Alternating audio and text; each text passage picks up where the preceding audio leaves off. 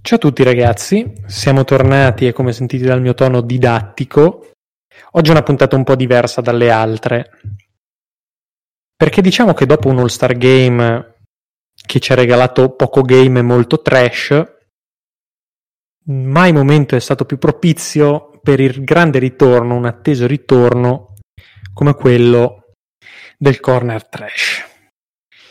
Una delle rubriche che i grandi fan del nostro programma apprezzano particolarmente, insomma uno dei noccioli duri insostituibili del programma.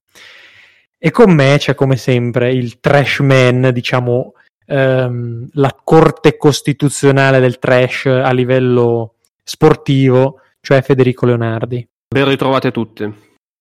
Ti sento in fibrillazione questa sera. Eh, c'è stiamo registrando nell'aria. C'è stiamo registrando nell'aria. di sera, insomma, quindi, quindi diciamo che c'è una certa attesa. Uh, I bookmakers ci avevano rinunciato, avevano smesso di credere a un ritorno del corner trash e invece noi siamo qui. Siamo qui uh, per, insomma, per essere ragguagliati un pochettino sulle vicende dei nostri eroi, su, di, di giocatori che non giocano mai, ma che ci regalano sempre delle grandi emozioni. Fede, io direi di, di addentrarci in questa, in questa palude, scusami, palude, in questa foresta incantata.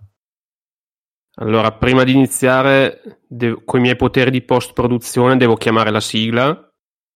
E ora che ci siamo, siamo pronti per partire. Cioè, tu hai evocato la sigla.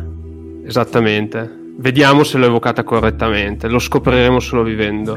cioè, pensi e... agli, ascol- gli ascoltatori del podcast che a un certo punto le skill di post produzione non va la sigla, non parte, dicono ma questi sono.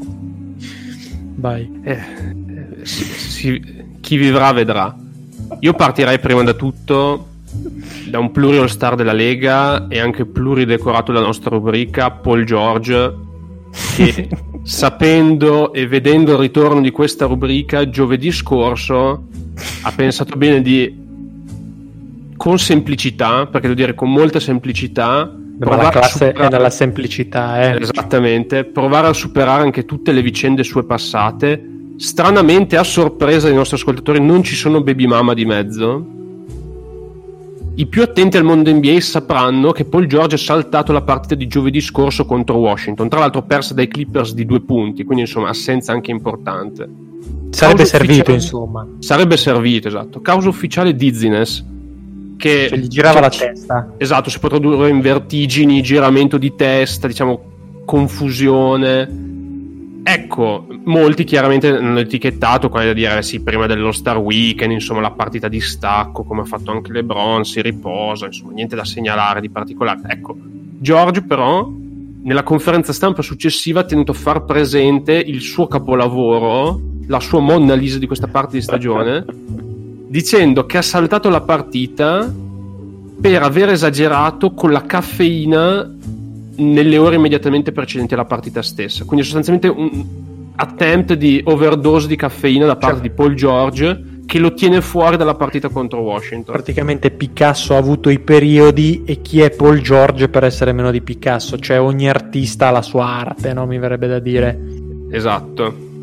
Tra l'altro, se posso fare un appunto Paul George, però adesso io non so la sua situazione come sponsorship e tutto il resto, questa se lui fosse magari non so sponsorizzato da un energy drink o qualcosa sarebbe stata una clamorosa occasione per fare un plug pazzesco io temo mancata. Sì, sì, temo però che lui non sia apparso anche in commercial molto famosi anche memati parecchio di recente non mi riesce non riesco veramente um, a pensare a nulla cioè delle no. compagnie con cui lui magari collabora in questo senso No, dici che nella settimana in cui i Lakers hanno vinto il titolo, hanno ricevuto gli anelli, sostanzialmente lui non ha baciato una PlayStation 5 su Instagram.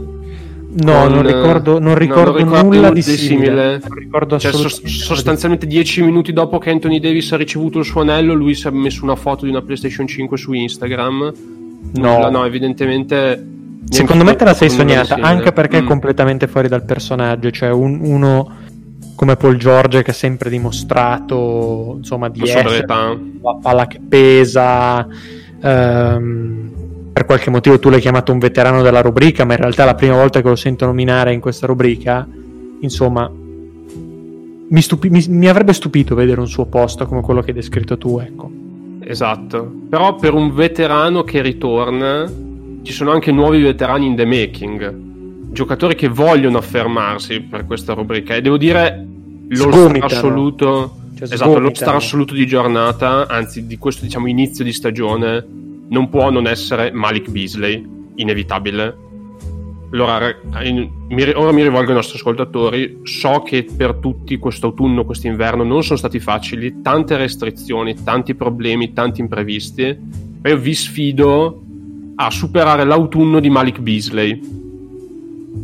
Partiamo, qui c'è una classica timeline del corner trash perché cioè, la cronologia è clamorosa a mio parere. Perché... Torniamo un attimo indietro. Esatto. Si parte il 27 settembre con Malik Beasley arrestato per possesso di marijuana, furto e minaccia pubblico ufficiale. Cioè, comincia sempre con un arresto, eh? cioè queste esatto. timeline iniziano se- come le redemption stories, sempre con un arresto. Esatto, e, e questo diciamo, è il setup.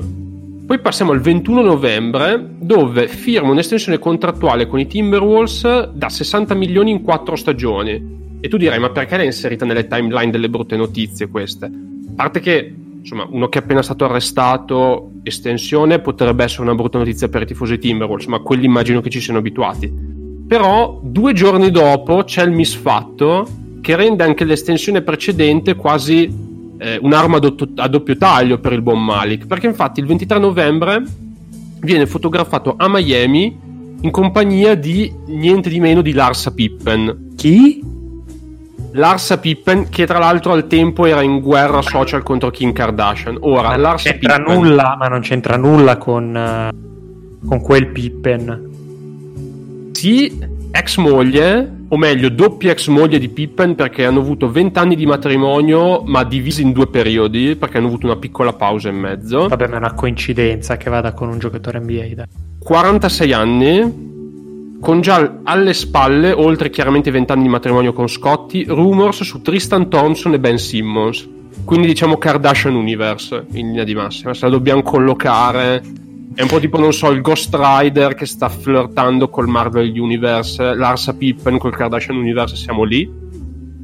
E dopo aver dato questa importante contestualizzazione, Diciamo che di per sé cioè, non c'è nulla di male se Malik Beasley con Larsa Pippen a Miami in spiaggia e tutto il resto. Il discorso è che Malik Beasley, 24enne, sarebbe sposato con una figlia e la moglie non è Larsa Pippen. Eh, tale Montana Yao, la moglie di Malik, chiede immediatamente la separazione. Quindi ti invito a riflettere sul fatto che sostanzialmente lui dopo tre giorni dopo essersi preso la bag si ritrova una richiesta di divorzio che a diciamo tempistiche invertite gli avrebbe, di, per, gli avrebbe permesso di risparmiare penso una parte consistente di quella bag adesso sei tu l'avvocato però ecco se ho appena firmato un contratto che dice che ho 60 milioni garantiti per i prossimi 4 anni e mi separo sostanzialmente la settimana dopo ecco cioè non è una situazione ideale diciamo secondo me c'è anche un pochettino di malizia da parte della signora eh Pochettino di malizia. Questi seco- sono i miei due centesimi così, eh. Te li metti okay. Illazione, diciamo. No, no, no, proprio un'opinione personale. Eh, ok.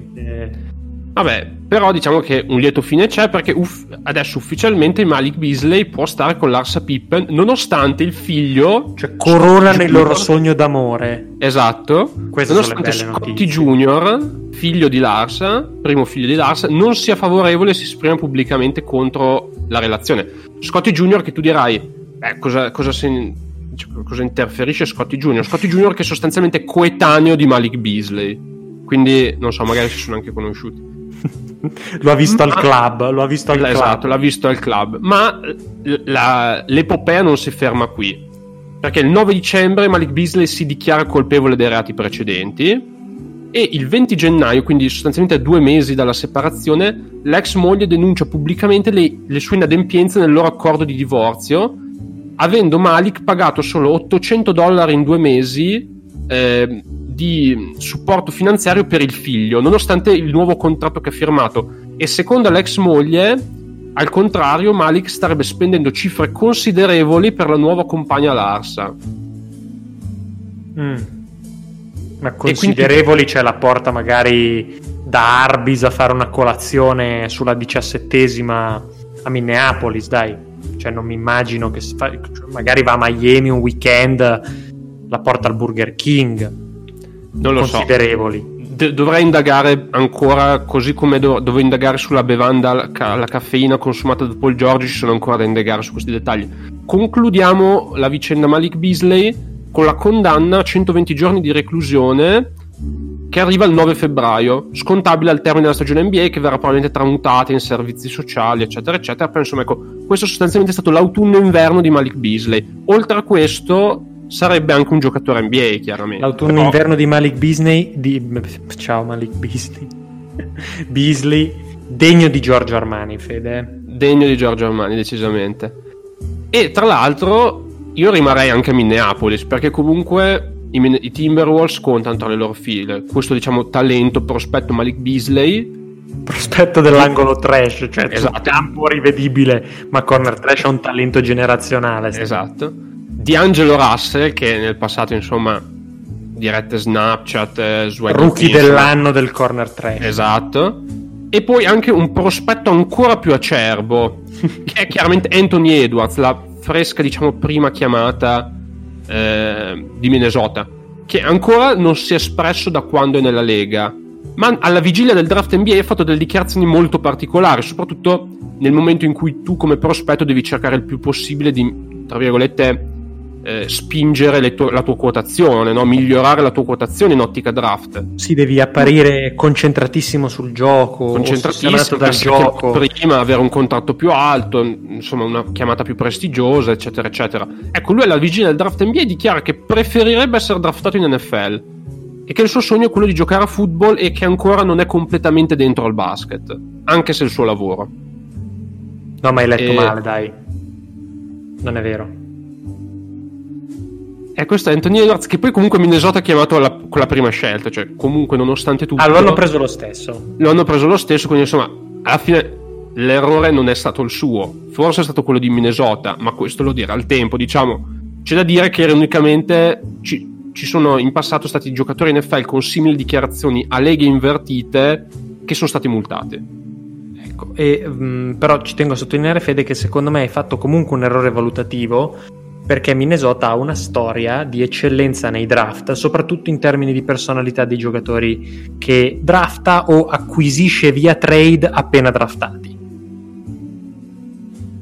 Quindi mm, ci deve essere un errore lì da qualche parte nei tuoi punti. Io mh, mm, sono molto fiducioso in questo. Eh. E anche perché, una bella schia- anche perché Anthony Edwards ha anche fatto recentemente una bella schiacciata. Lo sappiamo che nell'NBA di oggi contano praticamente solo le schiacciate. Quindi sicuramente ti sei sbagliato, dai.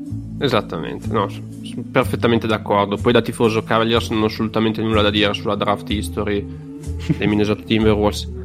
Infine, anzi no, la penultima storia di oggi invece che abbiamo riguarda quello che poteva essere un incidente anche diciamo drammatico, ma che in realtà ha avuto un risvolto a mio parere anche abbastanza ironico, perché il 19 novembre De Rosan eh, era nella sua casa di LA con la famiglia quando si trova uno sconosciuto in casa sostanzialmente eh, De Rosan, che come poi preciserà più tardi, è cresciuto Compton in linea di massima ha visto di peggio, ha, è corso all'inseguimento del, dell'invasore domestico, dell'intruso, e lo ha placcato e neutralizzato nel, nel, giardino dei vicini. Quindi, insomma, anche un inseguimento cioè, spettacolare. Ecco, mancava la Ford Broncos e le telecamere puntate, ma insomma, un inseguimento di livello.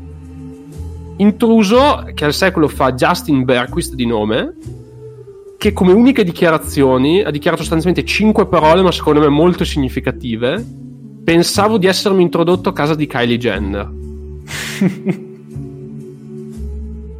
Devo dire non fortunatissimo trovarsi due metri e svariati chili di muscoli di atleta NBA che lo inseguono, però ecco, tutto bene quel che finisce bene. Ma scusa, ma cioè, Kylie Jenner sta e perché rapper comunque no, cioè non era possibile. Sì, sì insomma, cioè, comunque ecco, secondo me introdurmi a casa di Kylie Jenner non è comunque una passeggiata come introdursi, cioè, ecco. Sì, sì. Vabbè. Diciamo vabbè. che vabbè, diciamo sono probabilmente sono, non, non... sono, sono, i dettagli che diciamo danno, danno, un po' di spezie, un po' sì, di danno un po' di pepe. Probabilmente anche l'influsso di certe sostanze non hanno aiutato il buon Justin nel suo processo decisionale, ma questa è una mia supposizione. Chiudiamo con dei dettagli emersi su Lavar Ball, direi personaggio trash anche quasi abusato, cioè sovrasfruttato eh, dal panorama NBA, Lavar Ball, il padre mm. di Lamelo e di nessun altro. Non conosco. Che ironicamente, a mio parere, si è sostanzialmente vantato del suo passato da cestista durante diciamo, tutti i periodi di avvicinamento al draft dei figli o del figlio e recentemente è emerso come nel 1995, anno nel quale l'NFL istituì le practice squad, lui era il tight end della practice squad dei Carolina Panthers, quindi lui sostanzialmente sono non so quanti, 5, 6, 7 anni che prova a darsi credibilità nel mondo cestistico quando probabilmente come giocatore di football era infinitamente più forte. No, ma Fede, però attenzione, contestualizziamo. Cioè, Carolina Panthers oggi sono una squadra che qualche anno fa ha fatto il Super Bowl, adesso comunque promettenti, qualche buon giocatore, soprattutto in difesa, hanno McCaffrey in attacco, eccetera, eccetera. Sono una franchigia rispettabile, ben allenata, quello che volete. Nel 95 probabilmente eh. due o tre dei nostri ascoltatori presi a caso avrebbero giocato wide receiver. Quindi il nostro Lavar erano al Super Bowl, c'è da dire. Eh. Il nostro Lavar giocava con i panchinari dei panchinari dei Carolina Panthers.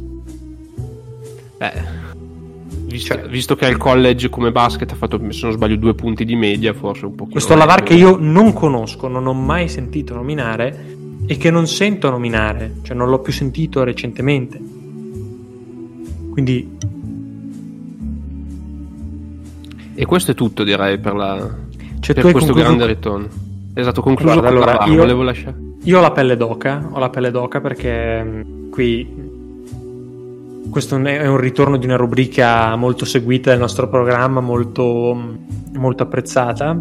E poi con, con, con, il gioco della sigla, qui post produzione, le skills, eccetera, veramente si è fatta la storia.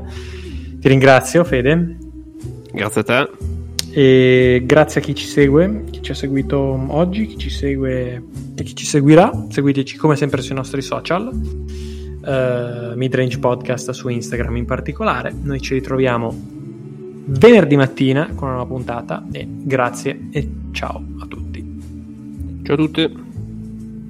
Mary redeemed a $50,000 cash prize playing Chumba Casino this year. I was only playing for fun, so winning this was a dream come true. Chumba Casino is America's number one social casino experience. It's serious fun. With over 80 casino style games to choose from, you too could win life changing amounts of cash. Be like Mary. Log on to chumbacasino.com and give them a whirl. That's chumbacasino.com. No purchase necessary, void, or prohibited by law. 18 plus. Terms and conditions apply. See website for details. The voice in the preceding commercial was not the actual voice of a winner.